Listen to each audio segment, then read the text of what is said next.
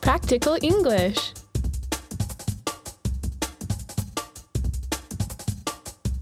Expressing blame.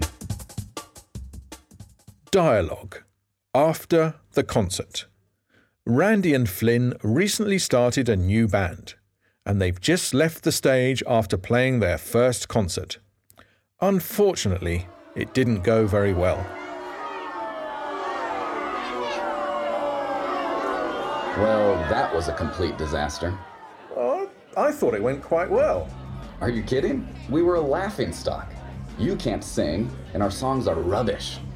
I blame the guy doing the sound. The levels were totally out. It's not his fault. You shouldn't have booked a show so soon after we started the band. We weren't ready. That's nonsense. I was ready, you weren't. And anyway, it wasn't all bad. The crowd were cheering as we left the stage. No, they were jeering. Oh, and next time, don't do a stage dive unless you're sure the audience is going to catch you. You looked like a right idiot when you hit the floor.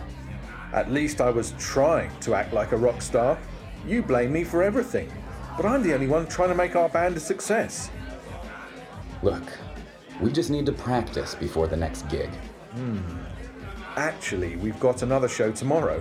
What? I'm not playing again until we're ready. You're just afraid of failure. No, I'm afraid of making a fool of myself.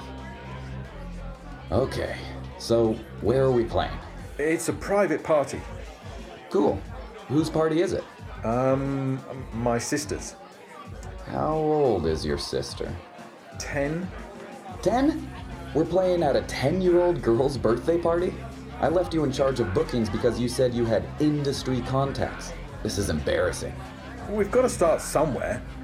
Please come. She'll be really upset if we don't play. Oh, okay. Great, I'll bring the costumes. Costumes? Yeah, my sister wants us to dress up as clowns. I quit.